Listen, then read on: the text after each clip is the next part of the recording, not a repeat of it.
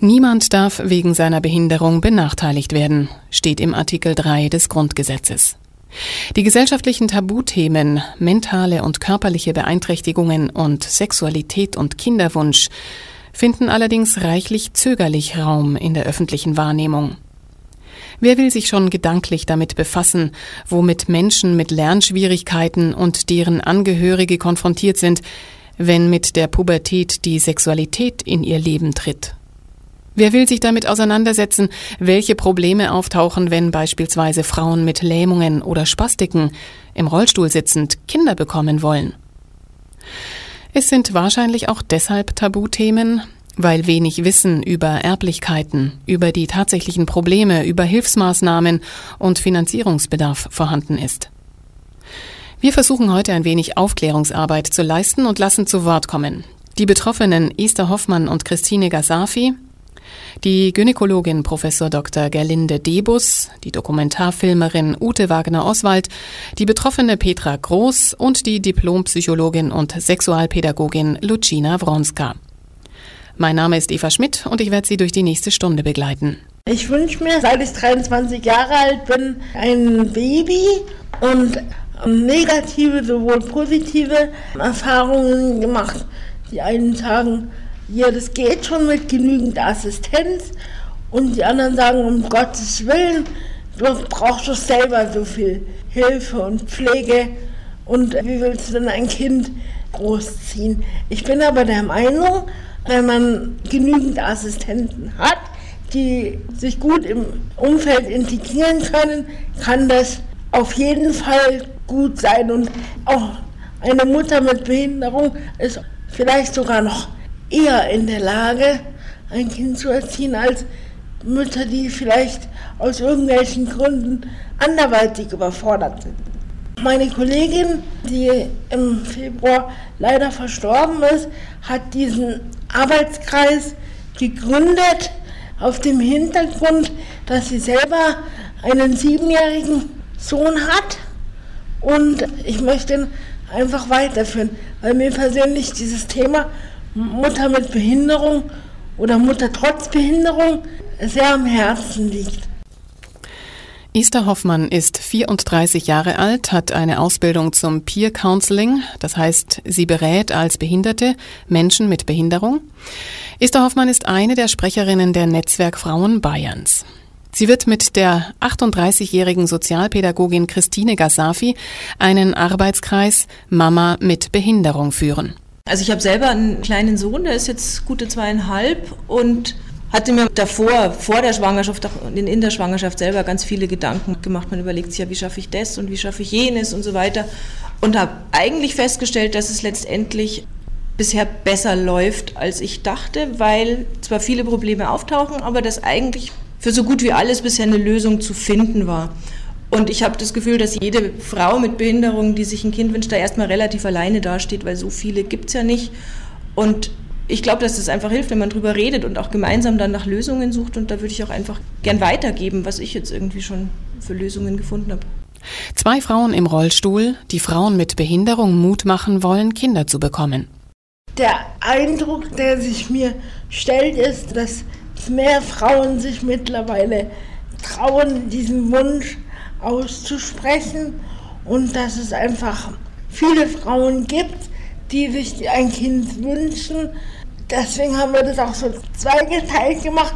Eine Frau, die einen Kinderwunsch hat, die den Kinderwunsch noch ausleben muss und die Frau Gasafi, die schon ein Kind hat, dass man beide Komponenten in diesem Arbeitskreis miteinander verbinden kann.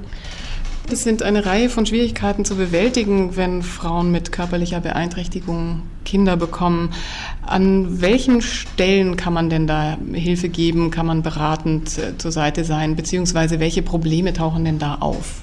Also es geht ja los mit so Kleinigkeiten wie, wie hole ich mein Kind aus dem Bett, wie transportiere ich mein Kind, wie kann ich mein Kind wickeln, also jetzt auch gerade, wenn die noch ganz klein sind und wie hebe ich es vom Boden auf oder von der Couch. Und das sind so Geschichten, also hatte ich jetzt zumindest die Erfahrung gemacht, dass man, wenn man da wirklich probiert und übt oder sich Hilfsmittel auch sucht, oder in, in anderen Fällen wird es auch einfach Assistenz sein, also wenn man da erstmal ausprobiert, dann kommt man oft auch auf eine Lösung. Ist es ein Tragetuch, um das Kind irgendwie trotzdem am Körper tragen zu können, auch wenn die Hände nicht so gut funktionieren. Oder eben, ich habe das Tragetuch auch immer benutzt, um einkaufen zu gehen oder so. Einfach weil man ja die Hände frei haben muss. Man kann das Kind nicht einfach auf dem Arm haben, wenn man im Rollstuhl vorwärts kommen muss. Und das sind Sachen, die muss man sich erstmal überlegen und da ist aber, denke ich, in der Regel eine Lösung auch, auch zu finden. Und dann geht es natürlich weiter mit eben, wie komme ich zum Einkaufen, wie komme ich zum Kinderarzt, wo finde ich überhaupt einen Kinderarzt, der barrierefrei ist, so Geschichten. Dann kommt als allererstes mal die Geburtsvorbereitung. Die ist ja sicherlich auch anders zu bewerkstelligen als bei Nichtbeeinträchtigung. Auch die Geburt selber wird nicht jeder beliebige Gynäkologe durchführen können.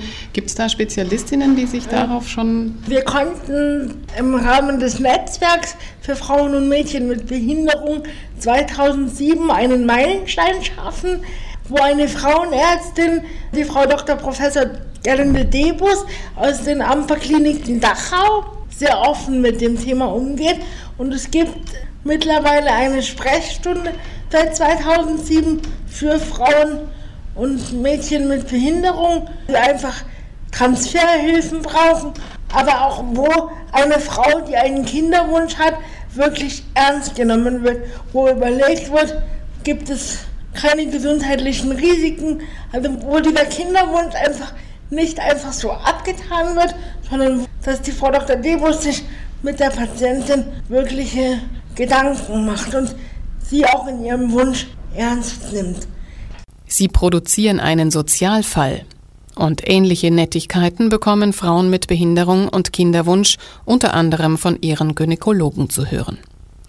Professor Dr. Gelinde Debus reagierte mit ihrer Sprechstunde für Frauen mit Behinderung auf diese Missstände auf die mangelnden Zugänglichkeiten von Arztpraxen, auf zu enge Untersuchungs- und Warteräume, auf fehlende Behindertentoiletten, unzugängliche gynäkologische Untersuchungsstühle, zu kurze Untersuchungseinheiten für Frauen mit Spastiken oder bestimmten Muskelerkrankungen und auf die unzureichenden Erfahrungen der Gynäkologen in der Behandlung behinderter Frauen. Also ich würde mal sagen, das allerwichtigste Kriterium ist die Zeit. Denn sie können nicht mit dem Zeitmaßstab messen, mit dem sie sonst in einer Praxis Patientinnen behandeln. Braucht alles viel mehr Zeit. Es geht viel langsamer. Sie brauchen unter Umständen Hilfe, um die Frau von ihrem Rollstuhl auf den gynäkologischen Stuhl zu setzen. Also Hilfe heißt auch einen Lifter. Also Zeit ist das Allerwichtigste. Sie brauchen ganz viel Geduld, weil sie je nach Behinderung natürlich ihre Fragen nicht sofort oder vielleicht auch gar nicht oder vielleicht nur über Dritte beantwortet bekommen, die nötig sind vor jeder medizinischen Behandlung. Und da bin ich eigentlich bei dem Wichtigsten. Die Art der Behinderung ist überhaupt nicht zu vernachlässigen, sondern gibt eigentlich alles andere vor. Und wenn ich jetzt mal bei denen, sag mal, mit den aus meiner medizinischen Sicht einfachsten Behinderungen ausgehe, dann sind das die Querschnittsgelähmten die einen Unfall gehabt haben und danach eine Querschnittslähmung. Die sind im Allgemeinen genauso zu sehen, was jetzt die ganze Anamnese und das Gespräch angeht, wie jede körpergesunde Frau. Aber wenn ein frühkindlicher Hirnschaden vorliegt, wenn eine Spastikerin kommt, die denkt genauso schnell wie eine gesunde Frau, aber sie kann nicht so schnell sprechen, die Spastikerin zum Beispiel dann braucht es ganz viel Zeit und ganz viel Hinschauen, vom Mund ablesen, manchmal auch die Hilfestellung der Begleitperson, die diese Frau schon lange kennt, um die Informationen zu kriegen, die vor den medizinischen Maßnahmen erforderlich sind. Sie haben gesagt, sehr, sehr viel Zeit brauchen Sie. Jetzt sind Sie in einer Klinik, die das möglicherweise ökonomisch abfangen kann. Ein bisschen Vorwürfe gibt es ja schon an niedergelassene Gynäkologen. Die könnten das aber eventuell finanziell gar nicht leisten, sich so viel Zeit zu nehmen. Da sind wir bei der alten Kritik ja. an der Krankenkasse. Ja, ganz genau so ist es. Und da war, ist auch bei uns nichts gegangen. Wir haben ja bei der Einrichtung dieser Sprechstunde mehrfach mit Krankenkassen und deren Vertretern auch in verantwortlichen Positionen beieinander gesessen und überlegt, was wir an Leistungen erbringen wollen und wie die vergütet werden. Und da sind wir immer wieder vor die Wand gelaufen, was die außergewöhnliche Vergütung dieser Leistungen angeht. Also der Zeitfaktor wird überhaupt nicht mit vergütet. Wir rechnen hier zum Beispiel in der Klinik bei einer neuen Patientin mit einer Stunde Zeit für alles zusammen. Das ist ja wohl sinnvoll. Mhm. Aber das ist in der Praxis nicht leistbar. In der Praxis haben Sie da mindestens sechs, wenn nicht noch mehr Patientinnen, die Sie da durchschleusen. Welche Probleme ergeben sich denn in der Schwangerschaft und bei der Geburt? Das kann man auch nicht so allgemein sagen. Also bei der querschnittsgelähmten Frau im Allgemeinen relativ wenige Probleme. Wenn ich aber eine Frau habe, die aufgrund ihrer Behinderung eine völlige Verformung ihres Beckens oder ihrer Wirbelsäule hat, dann ergeben sich bereits in der frühen Schwangerschaft schon Schwierigkeiten, die vielleicht dann sogar dazu führen können, dass die Schwangerschaft nur unter extremsten Mühen ausgetragen werden kann. Oder dass der Körper überhaupt nicht in der Lage ist, die große Entwicklung des Uterus mitzumachen. Diese intensive Konfrontation mit dem Körper dann, kommen da auch manchmal Zweifel hoch, Zweifel am Kinderwunsch? Ja, selbstverständlich. Also ich denke, gerade Kinderwunsch ist ein ganz heikles Thema. Es ist ein absolut legitimer Wunsch von Frauen mit Behinderung, dass sie ein Kind haben möchten. Aber wenn wir Schwangerschaftsverläufe bei manchen Behinderungen anschauen, dann muss man einfach sagen, das muss im Vorfeld ehrlich thematisiert werden. Kommen wir doch mal auf diese genetischen Dispositionen. Raten Sie den Müttern im Vorfeld eine Pränataldiagnostik, um herauszufinden, welche mögliche Vererbung vorliegt? Also das ist noch keine Pränataldiagnostik, sondern das ist zunächst mal einfach eine genetische Beratung. Ja, ja, unbedingt. Sollte man machen, damit man weiß, auf welches Risiko, damit die Paare wissen, auf welches Risiko sie sich einlassen. Zur genetischen Untersuchung raten Sie dann auch?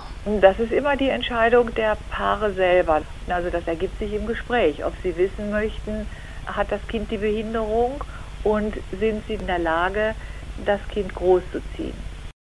Der Vorwurf, Sie produzieren einen Sozialfall, kann auf die Erblichkeit von Behinderung bezogen sein. Esther Hoffmann glaubt allerdings, dass er sich vor allem auf die Bedürftigkeit von Menschen mit Behinderung bezieht. Es ist ja oft der Fall, dass Frauen und allgemein Menschen mit Behinderung von Grundsicherung leben müssen. Und ich denke, dass dieser Vorwurf eher darauf abzielt oder aber auch, dass wenn eine Frau sich mit Behinderung für ein Kind entscheidet, dass er dann die Großeltern oft mehr Hilfestellung leisten müssen. Aber ich denke, das spielt alles eine Rolle. Was ich sehr wichtig finde, ist einfach, dass man sich nicht davon abbringen lässt, sich aber vorher gut informiert, welche Hilfen habe ich, welche Hilfen kann ich meinem Kind bieten. Das finde ich ganz wichtig. Sind Sie mal mit dem Vorwurf konfrontiert worden, dass eine Schwangerschaft bzw. das Gebären eines Kindes in Ihrer Situation höhere Kosten verursachen würde, also mit mehr Assistenzen einhergehen könnten? Ich bin nicht damit konfrontiert worden, Gott sei Dank. Also es ist jetzt in meinem Fall auch nicht so. Ich habe das Glück, ich krieg's alleine hin. Ich, also ich, ich habe viel Unterstützung von meinem Mann und ich habe auch Unterstützung von meinen Großeltern, aber die wünsche ich jeder gesunden Frau auch. Und ansonsten hat durch mich und mein Kind keine größere Kosten. Auch noch ein Satz vielleicht zur Schwangerschaft. Da muss ich nämlich auch sagen, ich hatte wirklich großes Glück mit meiner Gynäkologin. Also ich kann nur von mir reden und, und den paar Leuten, die ich kenne, aber die war super und die hat mich dann auch gleich an die große Klinik weitervermittelt und die waren auch, Mai, die haben mich über Risiken aufgeklärt, aber waren grundsätzlich wirklich unterstützend. Ich kann eigentlich nur von positiven Erfahrungen berichten. Fühlen Sie sich da privilegiert, eventuell weil Sie durch Ihre Art der Behinderung anders gesehen werden? Ach, schwierige Frage. Ich, weil ich es ich, ich auch gar nicht genau vergleichen kann. Also ich habe eben, ich habe jetzt hier das Netzwerk kennengelernt, aber bis jetzt kannte ich tatsächlich auch keine anderen Frauen mit Behinderung und Kindern. Von daher kann ich gar nicht so genau einschätzen, ob das anders ist. Also ich denke schon, dass es einen Unterschied in der Gesellschaft gibt zwischen zum Beispiel meiner Behinderung mit Tetraspastik und einer Querschnittslähmung wo man halt den Oberkörper noch gut bewegen kann und sich selber das Kind auf den Schoß nehmen kann oder selber die Flasche geben kann. Ich zum Beispiel, wie es wahrscheinlich vielen anderen auch geht, wir brauchen halt wirklich Assistenz, die uns bei der Versorgung unseres Kindes helfen. Aber ich bin ganz klar der Meinung, dass es Hilfen gibt und dass man die Assistenz als Rechtsanspruch geltend machen können muss und nicht als Einzelfallentscheidung gesehen werden kann von den Ämtern. Da bin ich ganz klar der Meinung und das soll auch ein Teil dieses Arbeitskreises sein, wo ich einfach Frauen motivieren will, trotz der starken Behinderung ein Baby zu bekommen, wenn das der Wunsch ist. Wie gehen Sie denn mit diesem Rechtfertigungsdruck um? Wo holen Sie sich da Unterstützung? Aufgrund von meinen Freunden und Bekannten, die selber schon ein Kind haben, habe ich mitbekommen, dass man sich einfach durchsetzen muss, wenn man ein Baby bekommt. Und diese Frauen, die schon selber ein Kind haben, die sagen halt auch, es gibt Schwierigkeiten, aber man kann sie lösen. Wie sehen denn im Augenblick die gesetzlichen Rahmenbedingungen aus für ein Recht auf Unterstützung? Sie haben jetzt gerade vom Einzelfall gesprochen. Es gibt momentan noch keinen Rechtsanspruch auf Elternassistenz. Das heißt, man muss es einfach noch selber durchboxen bei den Ämtern. Aber der Bundesverband für behinderte Eltern e.V. mit Sitz in Hannover, die kämpfen für ein Elternassistenzgesetz. Ob behinderte Eltern ihre Kinder alleine versorgen können, hängt oft von den zur Verfügung stehenden Hilfsmitteln ab. Angepasste Hilfsmittel wie zum Beispiel unterfahrbare Wickeltische, Kinderbetten mit herunterklappbaren Gittern, Hilfen zum Zuknöpfen der Kinderkleidung oder spezielle Gurtsysteme zum Hochheben des kleinen Kindes vom Fußboden sind im Handel nicht oder kaum erhältlich und werden daher von den Eltern selbst konstruiert und finanziert. Im Sozialgesetzbuch 9 zur Rehabilitation und Teilhabe behinderter Menschen ist allerdings festgelegt, dass auch solche medizinische Hilfsmittel für behinderte Menschen zu finanzieren sind, die der Wahrnehmung von Familienaufgaben dienen.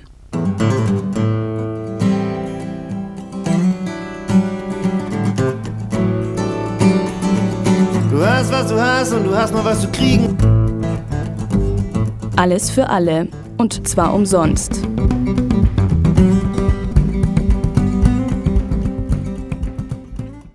Ute Wagner-Oswald ist Dokumentarfilmerin.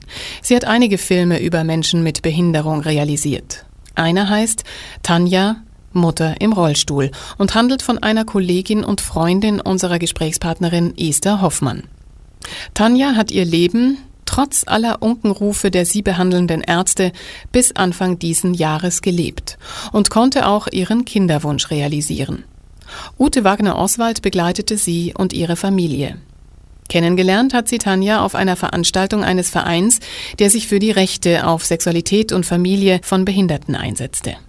Da bin ich hingegangen und da habe ich dann Tanja Miedl kennengelernt, die schon schwanger war und verheiratet und wo ich dachte, das wäre wirklich das Thema. Ich habe für die Sendereihe Menschen hautnah gearbeitet für den WDR. Die haben auch gleich zugestimmt, weil es musste ja dann schnell gehen. Die Behinderung war dermaßen, dass die werdende Mutter im Rollstuhl saß. Ist das richtig? Ja, sie saß nicht nur im Rollstuhl, sondern hatte auch eine schwere Muskelerkrankung. Also man muss ja da unterscheiden, ob jemand weiß, ein querschnittsgelähmt ist und so ganzen Oberkörper und alles bewegen kann. Tanja war sehr eingeschränkt konnte eigentlich nur noch die Hand so ein bisschen bewegen, aber natürlich Kopf, Oberkörper. Also ich meine, sie war halt einfach eine völlig äh, intakte Person, aber sehr eingeschränkt, was so die Muskelpartie angeht. Welche Schwierigkeiten sind schon vorgeburtlich aufgetreten und wie hat sich das mit der Geburt dann entwickelt?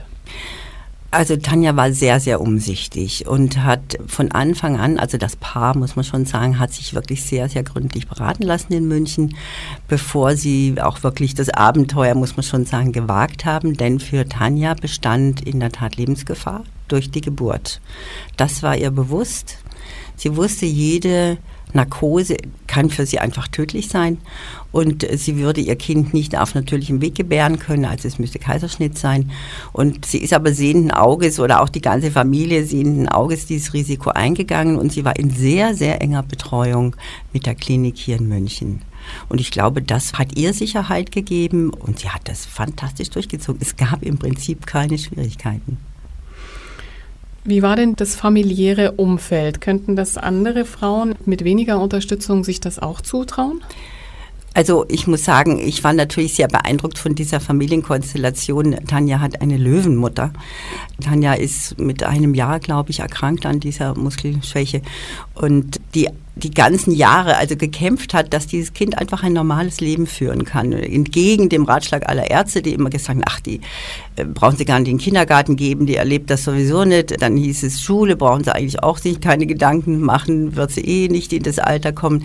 Nein, Tanja hat natürlich alle Lügen gestraft. Sie hat ihren Kindergarten gemacht, sie ist in die ganz normale Schule gegangen, sie hat ihr Abitur gemacht und hat studiert, Sozialpädagogik das war nur möglich mit dieser Mutter, muss man schon sagen, im Hintergrund, die so gekämpft hat, dass ihr Kind wirklich alle diese Möglichkeiten auch erhält. Und auch, ich meine, Gott sei Dank leben wir wirklich in einem Land, dass wenn man sozusagen die Wege kennt, dann gibt es auch sehr viel Unterstützung, auch finanzieller Art, sodass es auch wirklich möglich ist.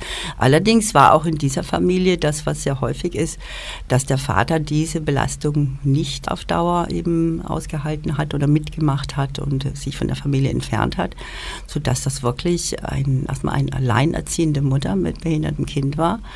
Und als Tanja dann äh, größer war, also ich meine, die hat einfach so einen unglaublichen Lebenswillen und Selbstbewusstsein gehabt, dass sie gesagt hat, so, jetzt habe ich also Schule gemacht, jetzt habe ich studiert, ich habe einen guten Beruf, jetzt will ich auch einen Mann haben, bitte. Und es ist in der Tat, also über Internet, also der wirklich inzwischen der klassische Weg, wie sich Paare kennenlernen, hat sie ihren Mann kennengelernt und die beiden waren sehr ungewöhnlich, so ein wunderbares Paar. Ich war sehr beeindruckt, muss ich wirklich sagen. Und in diesem Netz, also dieser wirklich fürsorglich liebende, starke Mann, so wirklich ein Bulli, der eben auch Tanja tragen kann und, und wirklich ja, halt sehr hilfreich ist. Und diese Mutter in dieser Konstellation konnte man sich das, glaube ich, auch wirklich rein herzens trauen. Also Sie haben gerade gesagt, der Mann konnte Tanja tragen. Das heißt, er war offensichtlich nichts körperlich beeinträchtigt, was ja immer noch mal eine Multiplikation ja. der Schwierigkeiten bedeuten würde. Ja, das war natürlich schon hilfreich, dass er keine Hilfe brauchte, sondern Hilfe war denn er war der Arm der Mutter sozusagen. Ne? Die beiden waren also ein so symbiotisches Paar. Es war manchmal also wirklich ganz rührend, dass Tanja sagt, ja, und dann habe ich also den Laurenz gewickelt und ich dachte, na, wie hat sie das gemacht?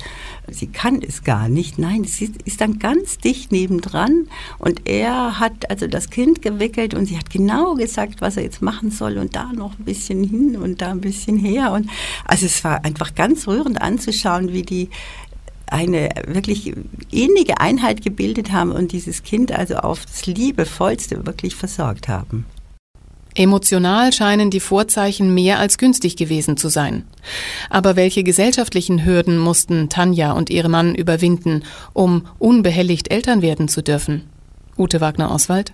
Also ich glaube, Tanja und ihre Mutter, die haben sehr früh gelernt zu kämpfen dass überhaupt Tanja so eine gute Ausbildung bekommen hat. Das war ja alles schon Kampf. Sie mussten sich immer durchsetzen. Und es ist ihnen natürlich auch viel Unwillen entgegengeschlagen. Ihr seid verantwortungslos. Wie könnt ihr das riskieren? Immer natürlich diese Drohung im Hintergrund. Tanja kann an jeder Bronchitis eigentlich sterben. Aber sie haben sich einfach drüber weggesetzt. Also es war wirklich auch dieser Wunsch, ein Kind zu haben und auch die Mutter von Tanja, glaube ich. Also es hat sie auch mal so in einer stillen Stunde erzählt. Sie hätte Tanja auch sehr unterstützt, weil sie sich so sehr gewünscht hat, auch mal ein Kind noch mit aufzuziehen, das einfach ganz normal läuft, das halt so die ganzen normalen kleinen Entwicklungsschritte eines Kindes durchläuft, ohne dass man ständig eben tragen, heben, besonders sorgen muss. Also es war also eigentlich der Wunsch aller. Was sind denn die Vorurteile, die grundsätzlich Menschen mit Beeinträchtigungen entgegengebracht werden, wenn sie den Wunsch äußern, Kinder zu bekommen?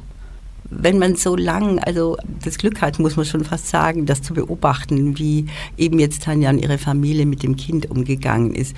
Also findet man es besonders absurd, wenn Leute sagen, die können das Kind nicht versorgen. Da fehlt dem Kind was. Ich habe selten ein Kind so umsorgt und liebevoll gehegt und gepflegt gesehen wie dieser kleine Junge es verschließt sich mir ein bisschen, warum man da so dagegen sein kann. Es ist einfach so ein, ja, vielleicht auch Sozialneid oder was. Jetzt wollen die auch noch Kinder haben, so nach dem Motto, sollen sie froh sein, wenn die Gesellschaft äh, dafür sorgt, dass da natürlich eine gewisse finanzielle Unterstützung, aber mein Gott, Tanja hat gearbeitet, ja, ihr Mann hat auch gearbeitet, ihre Mutter hat auch gearbeitet. Also sie haben letztendlich die Gesellschaft nicht mal gebraucht in dem Sinn. Sie haben sich das so wie jedes andere Paar letztendlich, haben die für ihr Kind gesorgt. Und ich glaube, dieses Kind ist sehr, sehr liebevoll aufgewachsen. Also was ich immer wieder erfahre, ist, dass die Ängste oder ja die Vorurteile aus Ängsten erwachsen. Wenn Behinderung da ist, dann ist das doch sehr wahrscheinlich erblich. Ja, nun gut, also die Chance, dass das Kind möglicherweise irgendeinen Schaden nimmt, ist schon da. Und Tanja hat ja auch zum Beispiel abgelehnt, diese vorgeburtlichen Untersuchungen machen zu lassen. Aber ich glaube, es war in dieser Familie auch diese Vorstellung einer großen Gläubigkeit. Also der Herrgott hat uns jetzt so in diese Lage gebracht und wir werden das annehmen, was immer kommt. Und Tanja war auch immer der Meinung, wieso um Gottes Willen, wenn ich behindert bin, sollte ich ein behindertes Kind abtreiben zum Beispiel. Also das wäre gar nie in Frage gekommen. Das ist ja die absurde Vorstellung, dass wenn behinderte Menschen Kinder bekommen wollen, dass man ihnen dann sagt, aber du musst eine mhm. pränatale ja. Diagnostik mhm. machen, weil dein Leben ist ja nicht lebenswert. Ja, also ich denke, es ist auch eine besondere Beleidigung ne, für jemand, der also so sein Leben erkämpft hat und, und auch wirklich sich so bewusst war, gerade bei Tanja, also ja, habe ich halt so viel auch dazugelernt, muss ich sagen, dieses wirklich jeden Tag leben und schätzen.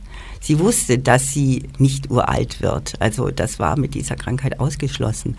Aber sie sagte, ich mache mir keine Gedanken über meinen irgendwann Tod. Jetzt lebe ich und das nutze ich so gut es irgendwie geht. Und das ist, glaube ich, eine Lehre, die wir natürlich alle, alle draus ziehen können. Jetzt ist Tanja tatsächlich an einer Bronchitis mhm. gestorben. Tragischerweise, wie alt ist dann das Kind gewesen zu dem Zeitpunkt? Ja, der Kleine ist jetzt acht. Und das ist natürlich bitter, seine Mutter zu verlieren. Aber ich denke, er hat eine ganz, ganz solide Basis bekommen. Diese Mutter hat ihn so getragen und er hat, glaube ich, so eine tiefe emotionale Sicherheit bekommen. Mein Gott, also es gibt natürlich viele Kinder, die einen Elternteil verlieren. Ich denke, das darf man nicht nur mit Behinderung dann eben zusammenfügen. Ne? Das ist ein Schicksalsschlag, sicher traurig für das Kind und für die restliche Familie, die jetzt sehr zu kämpfen haben, weil Tanja doch wirklich ein großer Mittelpunkt sozusagen dieser Familie war. Traurig auch für die Kolleginnen von Tanja, den Netzwerk Frauen Bayern, die in ihrem Sinne vor allem den Arbeitskreis Mama mit Behinderung fortführen wollen. Meine Kollegin hat diesen Arbeitskreis gegründet auf dem Hintergrund, dass sie selber einen siebenjährigen Sohn hat und ich möchte ihn einfach weiterführen, weil mir persönlich dieses Thema Mutter mit Behinderung oder Mutter trotz Behinderung sehr am Herzen liegt. Der AK Mama mit Behinderung trifft sich in München zum ersten Mal am 11. Mai um 11 Uhr in den Räumen der Netzwerk Frauen, Orleansplatz 3 in der vierten Etage. Tanja, Mutter im Rollstuhl heißt der Film über die verstorbene Freundin und Kollegin, den Ute Wagner Oswald vor sechs Jahren für den WDR gedreht hat. Eine kleine, stille Geschichte über eine Familie, die versucht, ein normales Leben zu führen. Mittlerweile hat das Ringen um die UN-Behindertenrechtskonvention und das Inkrafttreten einige Offenheit und etwas mehr gesellschaftliche Akzeptanz mit sich gebracht. Artikel 23 der Konvention bestärkt noch einmal ausdrücklich das Recht auf ein Kind. Ich habe Ute Wagner-Oswald gefragt, ob ihr Film über eine behinderte Frau mit Kinderwunsch heute anders aussehen würde. Ich glaube nicht. letztendlich, ob da Konvention hin oder her, es geht eigentlich um eine gesellschaftliche Haltung. Tanja hatte es damals schwer und ich glaube, Frauen, die jetzt heute den Kinderwunsch haben und das auch durchsetzen, werden es auch nicht leicht haben und auch nicht leichter durch die Konvention, möglicherweise ein bisschen mehr Rechtsanspruch bei Unterstützungsleistungen. Aber ich denke, das ist mehr ein psychologisches Problem, also dass wir überhaupt oft mit Behinderung einfach eine Unfähigkeit gleichsetzen, das Leben zu leben oder zu meistern und eben auch all das zu leben, was halt möglich ist. Also, und da es ist eben sehr viel möglich, sehr viel mehr möglich, als wir ohne Behinderung das so für, für möglich halten.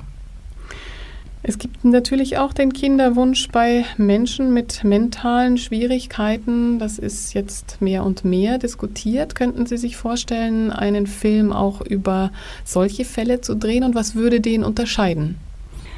Ja, als Dokumentarfilmerin mache ich mir ja eigentlich vorher kein Bild. ich äh, würde es beobachten wollen. Ich habe keine Ahnung. Also das wäre wieder ein neuer Fall. Also ich denke, es ist schon eine neue Situation. Ich würde das sehr gerne machen, auch eben in der nötigen Zeit und Ruhe sowas zu begleiten, wobei das ja leider Gottes immer weniger möglich ist. Die Sender erlauben das immer weniger. Ich hatte ja bei Tanja über ein Jahr die Familie begleitet. Also dass man auch wirklich ein bisschen begreift, wie so eine Familienstruktur läuft. In einem Fall, wo eine Mutter auch noch geistig eingeschränkt ist, wäre das einfach eine zu beobachtende Geschichte. Ute Wagner-Oswald war das, Regisseurin von Tanja, Mutter im Rollstuhl. Auch Menschen mit mentalen Schwierigkeiten haben ein Recht auf Kinder. In Deutschland leben schätzungsweise mehr als 2000 Kinder mit ihren geistig behinderten Müttern oder Vätern die meisten in betreuten Wohnprojekten. Aber allein die Idee, mit diesen Einschränkungen Kinder bekommen zu wollen, löst im Umfeld oftmals Ängste aus. Das geht doch nicht, ist eine typische Reaktion. Diese Angst blockiert Diskussionen. Ähnlich sieht es bei der aufkeimenden Sexualität pubertierender Kinder mit Lernschwierigkeiten aus. Dabei ist nichts schlimmer als die Tabuisierung, Lucina Wronska ist Diplompsychologin, Dozentin des Instituts für Sexualpädagogik in Dortmund und Mitarbeiterin bei Kind im Zentrum, einer Beratungsstelle für sexuell missbrauchte Kinder und ihre Familien in Berlin. Ich habe sie nach ihrem Beratungsziel gefragt. Den Kindern und Jugendlichen zu vermitteln, dass Sexualität wie alles andere auf der Welt und im Leben erlernbar ist und dass das wunderbar ist, neugierig zu sein, was Sexualität, Liebe, Freundschaft bedeuten und dass dazu viele Fragen gibt, aber die Fragen sind nicht leicht formulierbar. Und deswegen versuche ich auch mit Methoden zu arbeiten, die kreativ verspielt sind, sehr sinnlich, um den Kindern und Jugendlichen den Körper nachvollziehbar zu machen, die Vorgänge im Sexuellen und ich versuche immer wieder dafür zu sorgen, dass sie auch eigene Werte, die gerade zu dem Thema entstehen und Normen reflektieren, methodisch eben, dass sie erfahren, dass Sexualität ganz viele Gesichter hat, ganz spannende, lustvolle Gesichter und aber auch Fratzen. Wie alles auf der Welt hat Sexualität mehrere Seiten und ich versuche dafür zu sorgen, dass die Kinder so nicht durch Gefahren Pädagogik behelligt werden, wo es nur dazu gesprochen wird, was gefährlich im Sexuellen sein könnte. Das heißt, sexuell übertragbare Krankheiten interessieren Kinder meistens noch nicht und das ist nicht mein Thema. Ich versuche den Kindern, Jugendlichen und deren Eltern vermitteln, welche Rechte sie im Sexuellen haben, welche Menschenrechte dazu entworfen und niedergeschrieben worden sind. Ich versuche auch, wenn es ein bisschen schwierig ist, von UN-Konventionen zu sprechen und von den Rechten unter anderem dazu, dass alle Menschen der Welt das Recht haben, Eltern zu werden und davon träumen zu dürfen. Und wenn die Kinder unter schweren Beeinträchtigungen leiden, also die mentale Beeinträchtigung kann natürlich sehr unterschiedlich sein. Manchmal ist sie auch sekundär. Da ist viel Hoffnung, die sehr gut erreichen zu können, die Kinder. Aber Kinder und Jugendliche lassen sich wunderbar erreichen und ich versuche denen zu vermitteln, vor allem den Eltern, dass Menschen Ausbildungsräume im Sexuellen brauchen, dass sie entsprechende sexuelle Sprache entfalten können, weil sie sehr zugerichtet und sehr beschnitten wurde über die Jahrzehnte hinweg. Und ich versuche den Kindern zu zeigen, dass alles das, was medial vermittelt wird, zu hinterfragen ist und dass wir das auf verspielte Art und Weise machen können. Sexualität und sein Umgang kann nicht nur in einer Beratung in einer Unterrichtsstunde vermittelt werden. Sexualität ist Alltag. Sollten nicht eigentlich die Pädagogen, die rund um diese Menschen tätig sind, mit diesem Thema vertraut sein, um entsprechendes zu vermitteln? Selbstverständlich und andere Länder wie Holland, Dänemark haben in allen Einrichtungen Menschen, die Sexualbeauftragten sind und dafür sorgen, dass alle anderen Mitarbeiter zu dem Thema sich auseinandersetzen, mindestens mit eigenen Werten und Normen, weil das prägt das, was sie weiter vermitteln im Sexuellen. Und ich bin im Institut für Sexualpädagogik und wir bieten seit sechs Jahren eine Weiterbildung zu dem Thema Sexualität und Beeinträchtigung. Bei Hannover findet das statt. Und da kommen Menschen, die richtig später in den Einrichtungen für die Sexualpädagogik sorgen, für sexuelle Bildung, die Elternarbeit dazu machen, weil die Eltern zu dem Thema aus unterschiedlichen Gründen ängstlich sind. Die vernetzen sich, die Sexualpädagogen, und befruchten sich mit äh, den neuesten Methoden, Medien, Materialien. Also wir versuchen über Institut oder auch meine Institution Kind im Zentrum, Beratungsstelle, versucht dafür zu sorgen, in kleinen und manchmal größeren Schritten per Tagungen Menschen dazu zu sensibilisieren, dass Sexualität ein Alltagsthema ist und in Alltag integriert werden soll und dass Sexualpädagogik oder sexuelle Bildung nebenbei geschieht, beim Autofahren und beim Kochen mit den Kindern und Jugendlichen, aber auch in Form von Veranstaltungen, dass neben Thema gesundes Essen auch Sinnlichkeit bedacht wird, weil das ist auch Sexualpädagogik sehr wesentlich, Körperarbeit gemacht wird und dass alle die Beeinträchtigungen beachtet werden und damit sinnvoll gearbeitet wird und so, dass die Menschen, die Beeinträchtigungen haben, Ängste verlieren, dann sind sie brillant, dann sind sie ganz oft hocheloquent, sehr neugierig und sehr dankbar für die sexuelle Bildung, die zu ihnen kommt. Ja. Menschen mit körperlichen oder mentalen Beeinträchtigungen, so sagt die Statistik, werden extrem viel häufiger Opfer von sexueller Gewalt als die sogenannten Nichtbehinderten. Eine wesentlich höhere Dunkelziffer wird vermutet. In welche Richtung greift Lucina Wronska, die Sexualpädagogin, diese Problematik in ihrer Arbeit auf? Also ich versuche den Pädagogen und den Eltern erstmal das möglichst unaufgeregt näher zu bringen. Ich versuche aber erstmal die positive Seite zu beleuchten und versuche dafür zu sorgen, dass die Erwachsenen den Kindern das Ja zu Sexualität, zu kindlicher Sexualität mit denen entfalten. Und dann suchen wir nach den Grenzen. Und dazu versuche ich Einheiten zu gestalten mit Eltern oder mit den Multiplikatoren, wo ich konkrete Sätze benenne und konkrete Methoden einübe, wie kann ein Kind zu dem Thema äh, informiert werden ohne in Schrecken und Angst zu versinken.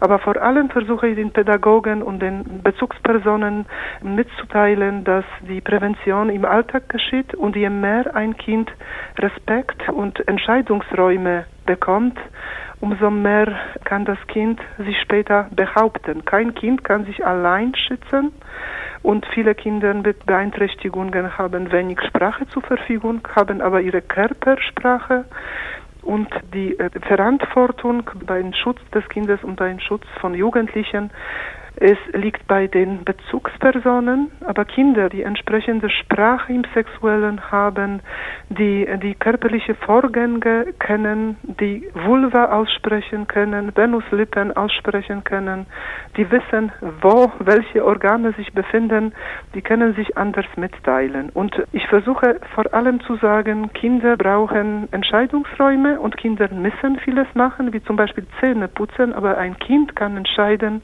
ob es die Zähne bei Bibi Blocksberg Musik, Benjamin Blümchen, wenn es klein ist, oder Katharina Valente putzt. Bei Kerzenlicht, auch wenn es skurril ist, oder bei Stehlampe. Also immer drei Vorschläge und dann kann, also natürlich sollen wir das nicht bis zum Erbrechen machen, sonst wird für das Kind auch anstrengend, aber Kinder, die gelernt haben, Entscheidungen zu treffen, sind sogenannte starke Kinder. Ich habe jetzt erfahren, dass die Kinder in ihren Familien oftmals als geschlechtslose Wesen erzogen werden, möglicherweise um diesem schwierigen Thema später aus dem Weg zu gehen. Ist das aus Ihrer Sicht eine Ursache dafür, dass sie öfter auch Opfer werden? Unter anderem ist es ganz oft so, dass der missbräuchliche Mensch, denen nicht gelingt, die Grenzen zu halten im Sexuellen oder der das nicht gelernt hat oder unter bestimmten Störungen leidet, was nicht entschuldigt das, was er macht, aber erklärt, dass der Mensch der erste Mensch ist, der sich vor einem Mädchen von ihrer entstehenden Weiblichkeit verbeugt und das Kind da in dem Weiblichen sehr feiert oder von in dem Männlichen sehr feiert und ganz oft ist es so, dass Komplimente gemacht werden, dass da Bestätigung für zu Weiblichkeit oder Männlichkeit ausgesendet wird. Das kann auch ein Grund sein, aber es muss einiges geschehen an Schwächung des Kindes, dass der Mensch tatsächliche Chancen hat bei dem Kind. Also das ist sehr komplex. Das kann ein Puzzlestein sein. Wenn die Kinder die Geschlechtlichkeit nicht entfalten können, nicht spüren können, nicht benennen können, dann sind da schon andere Meister da drin, die das nutzen. Die Verhütung ist in diesem Zusammenhang ein diffiziles Thema, erklärt Lucia Wronska. Ich wollte zunächst wissen, inwieweit Menschen mit mentalen Beeinträchtigungen bei diesen Fragen erfahrungsgemäß mit einbezogen werden und welche Möglichkeiten zur Verfügung stehen. Es gibt wunderbare Methodik. Ich bin jetzt im Seminar und die Gruppe hier in Bayern die sonst Schwangerschaftsberatung macht, hat Methoden selbst entworfen, die so kreativ sind, so nachvollziehbar, dass ich wirklich sehr beflügelt bin sexualpädagogisch. Und hier wird regelmäßig in Förderschulen zum Beispiel zur Verhütung gearbeitet.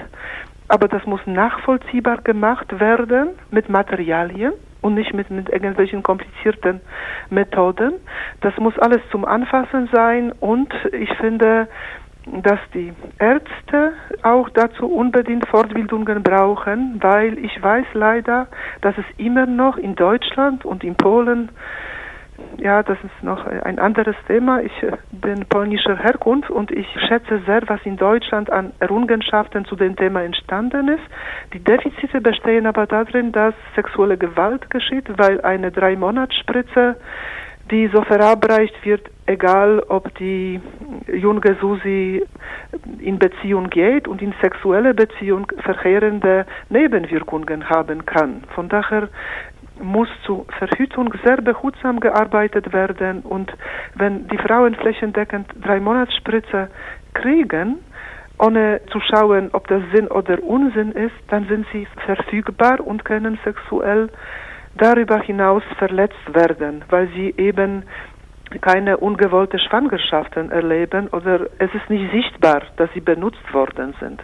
Von daher ist das sehr zynisch und zu dem Thema Verhütung lässt sich sehr langsam in winzigen Portionen so zu arbeiten, dass die Menschen mit Beeinträchtigung in ihren Halbwissen und Wissen nicht gekränkt werden und dass sie auch sich als Experten einbringen können, weil manche wissen, erstaunlich viel dazu. Je nachdem von Einrichtung, wo sie begleitet werden. Oder auch Eltern sind inzwischen manchmal wunderbar dazu vorbereitet und machen das behutsam. Gibt es denn Zahlen über den Einsatz von diesen drei Monatsspritzen? Nein, ich kenne die Zahlen zum Glück nicht. Äh, ich würde es auch ungern wissen. Ich weiß aber aus meiner unmittelbaren Arbeit und ich arbeite seit knapp zehn Jahren in der Beratungsstelle, wo sexuell verletzte Frauen kommen und die sind unterschiedlich jung und auch sehr junge Frauen wurden immer noch sterilisiert, obwohl das gesetzlich eigentlich nicht möglich ist.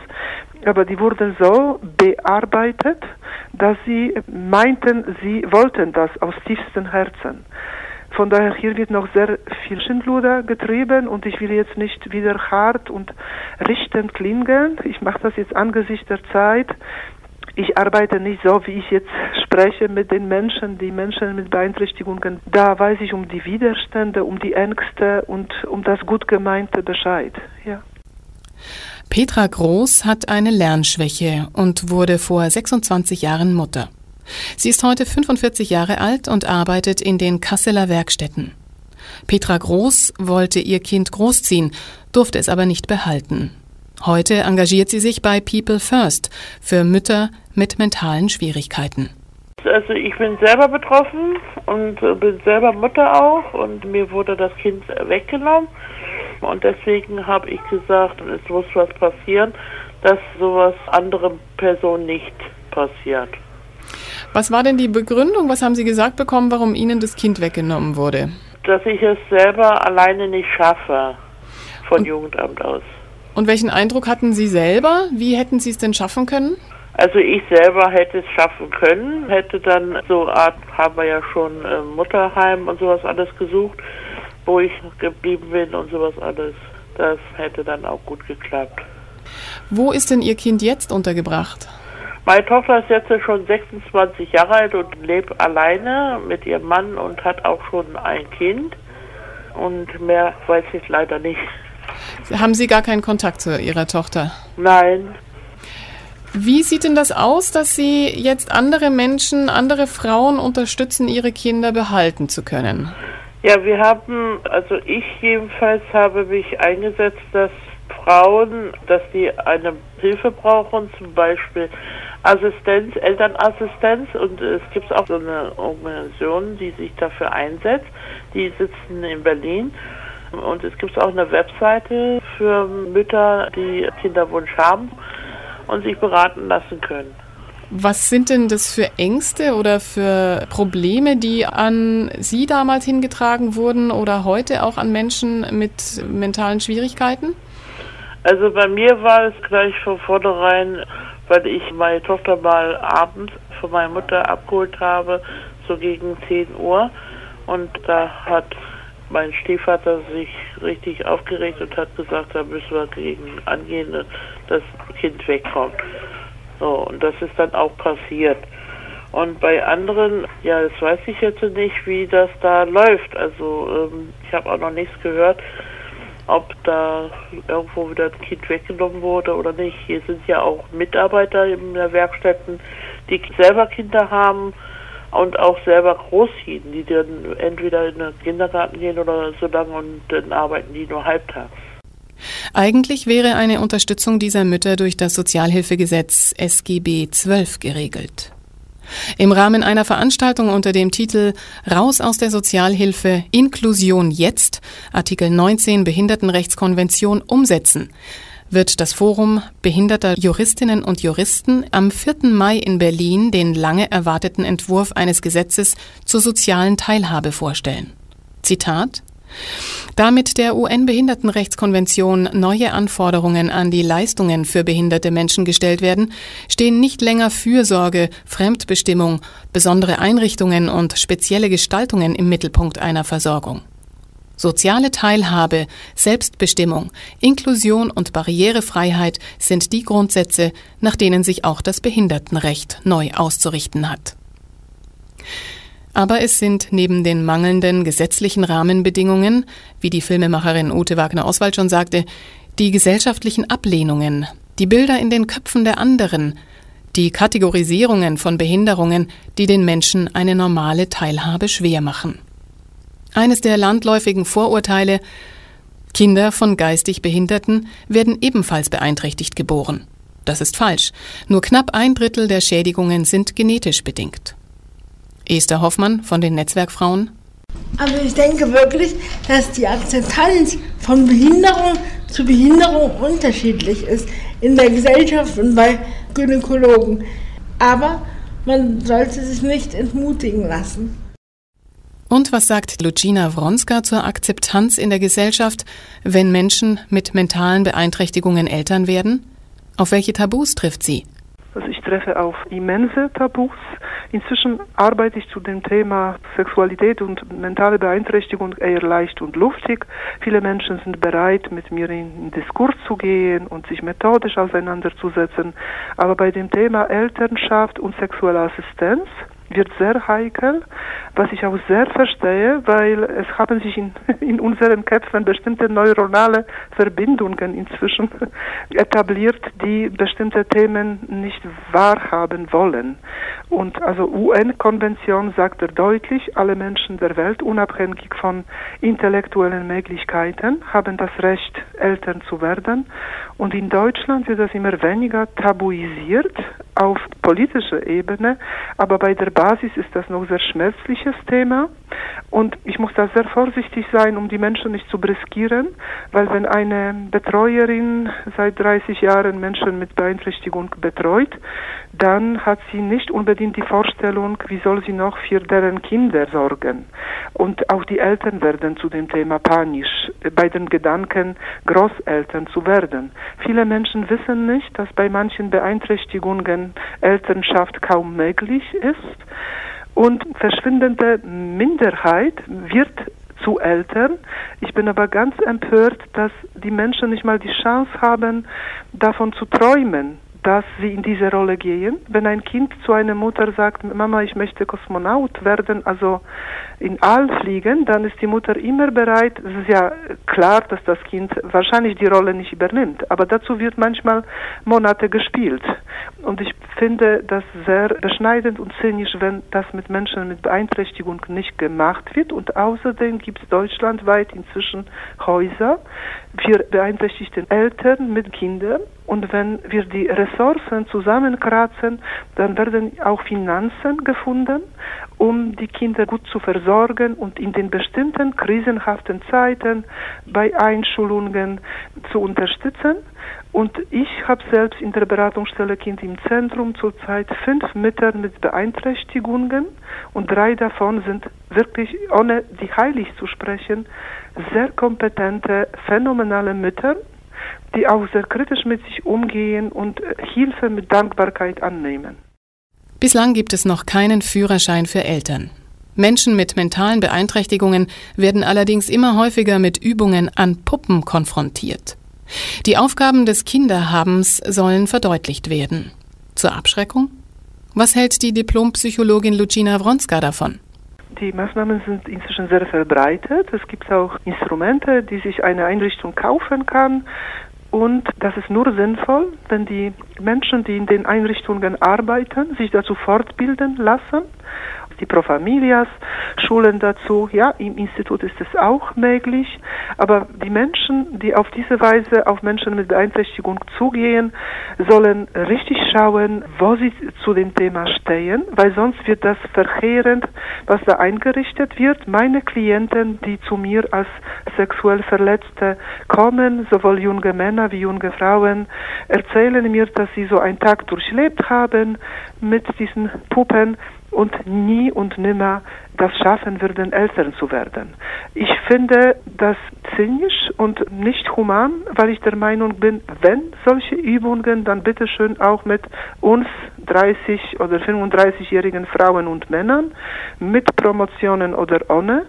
Wir wissen meistens auch nicht, was auf uns zukommt und haben manchmal weniger an Vernetzung und an Hilfsangeboten als die Menschen mit Beeinträchtigung. Und es gab Zeiten im Holland zum Beispiel, weiß ich noch von vielen Jahren, da haben die beeinträchtigten Frauen rohe Eier bekommen sollten die für 24 Stunden warm halten, um zu zeigen, dass sie sich um ein eventuelles Baby kümmern können. Solche Eier kann man ganz leicht an sogenannte gesunde Frauen auferteilen und Männer auch. Also das kostet nichts und wenn schon, dann entweder alle oder niemand. Da bin ich vielleicht moralisch unstreng, aber so ist meine Sicht. Das war am Ende unserer Sendung zu körperliche und mentale Beeinträchtigungen und das Recht auf Sexualität und Elternschaft die Sozialpädagogin und Psychologin Lucina Wronska. Außerdem hörten Sie die Betroffenen Esther Hoffmann, Christine Gasafi und Petra Groß, die Gynäkologin Prof. Dr. Gerlinde Debus und die Dokumentarfilmerin Ute Wagner-Oswald. Wenn Sie sich weiter informieren wollen zu rechtlichen oder Zuständigkeitsfragen und mehr, schauen Sie im Internet unter zum Beispiel weibernetz.de unter netzwerkfrauen-bayern.de, unter schwanger-in-bayern.de, unter Elternschaft behinderter Menschen oder lesen Sie in das Buch Behinderung und Elternschaft leben, kein Widerspruch von Gisela Hermes rein. Es ist erschienen beim Verlag der sozialpolitischen Arbeitskreise AG Spack. Und das war's für heute aus der Reihe Behinderung neu denken. Verantwortlich für die Sendung ist Eva Schmidt.